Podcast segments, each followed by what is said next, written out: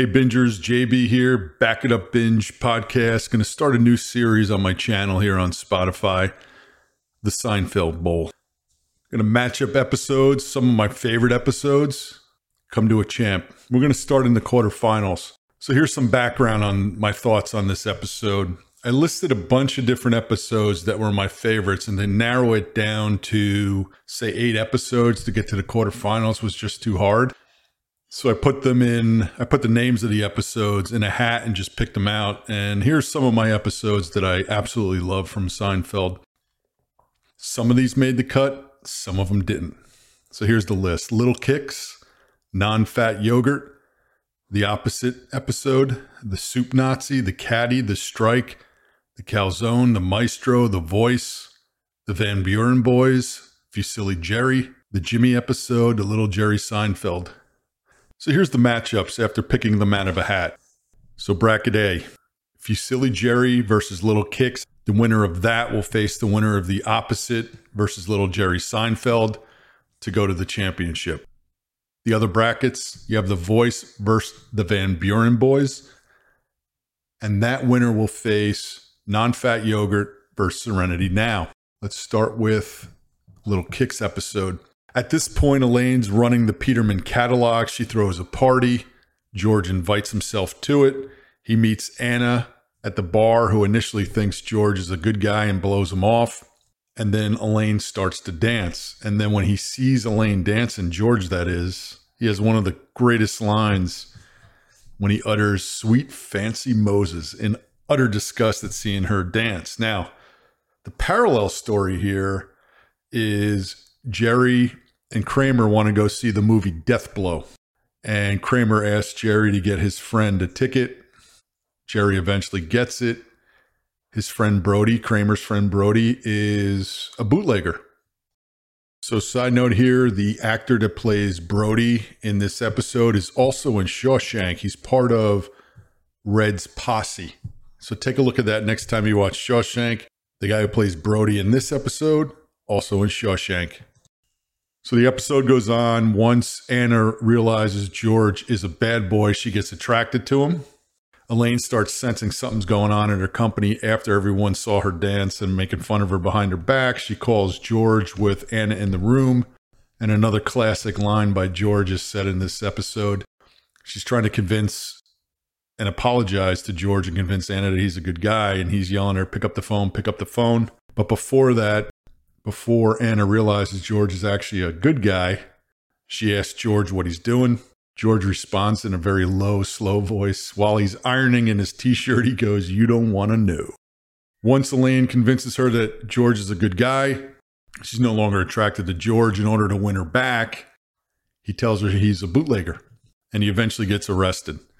Elaine, earlier in the episode, doesn't believe that she's not a good dancer, so she tapes herself over the movie that Jerry bootlegged for Brody. Brody comes, gets the tape. Jerry and Kramer don't tell Brody that Elaine taped over and just hands him the tape. Bootleg goes out. That's the episode. Great episode. Absolutely great episode.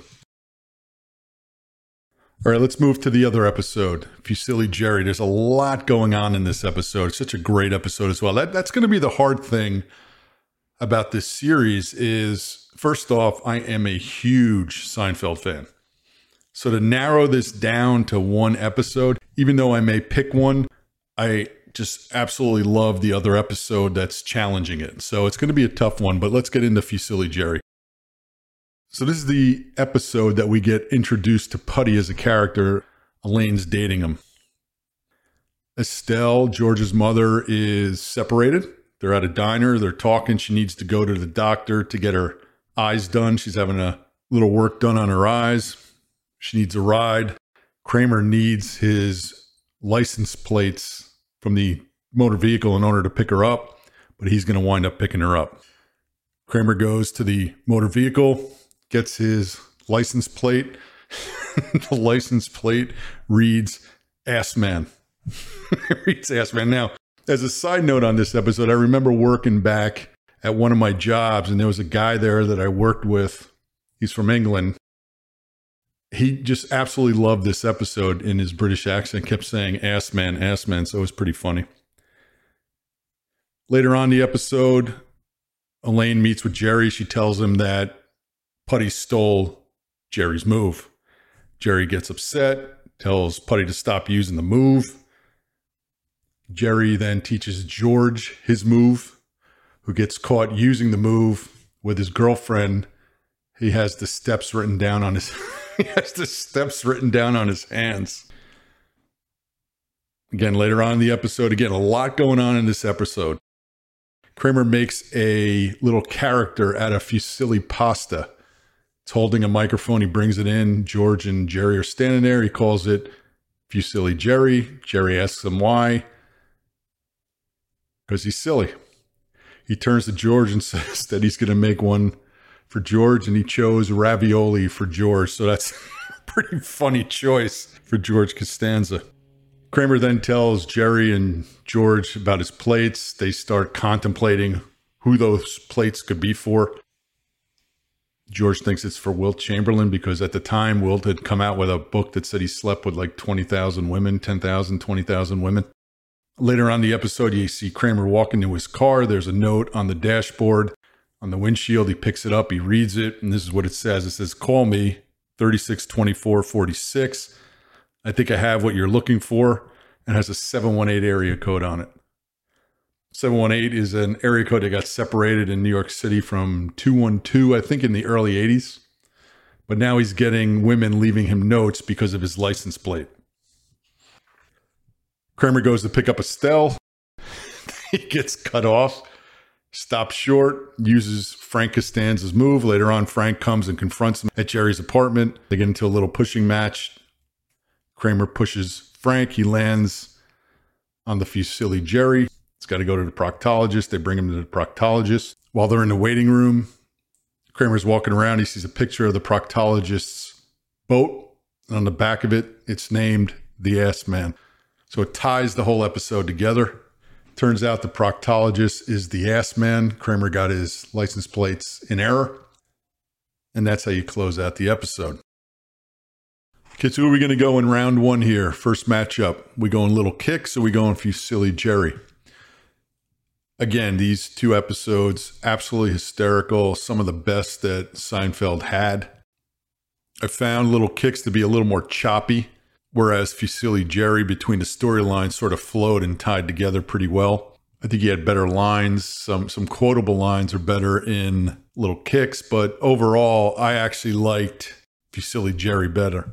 And maybe that's to tie into that whole memory I have with the former colleague that I worked with, an Ass Man. I mean, Ass Man is just it's just an absolutely incredible license plate. I mean, just imagine that writer's room. Someone says, "Hey, I got an idea. Let's let's call him the Ass Man." Then to tie that back to a proctologist, that's the genius of this show. It's really a lot about nothing, like they always said, but there's so much going on, especially in the two episodes I just talked about. So I'm going to check the box, pick Fusilli Jerry to move to the next round to face the winner of the opposite and Little Jerry Seinfeld episode. There is a place to leave a comment here on these episodes. Be curious to see what everybody thinks. I hope you enjoyed it. Again, next matchup, the opposite episode, and Little Jerry Seinfeld go head to head to face Fusilli Jerry in the semis. JB, out.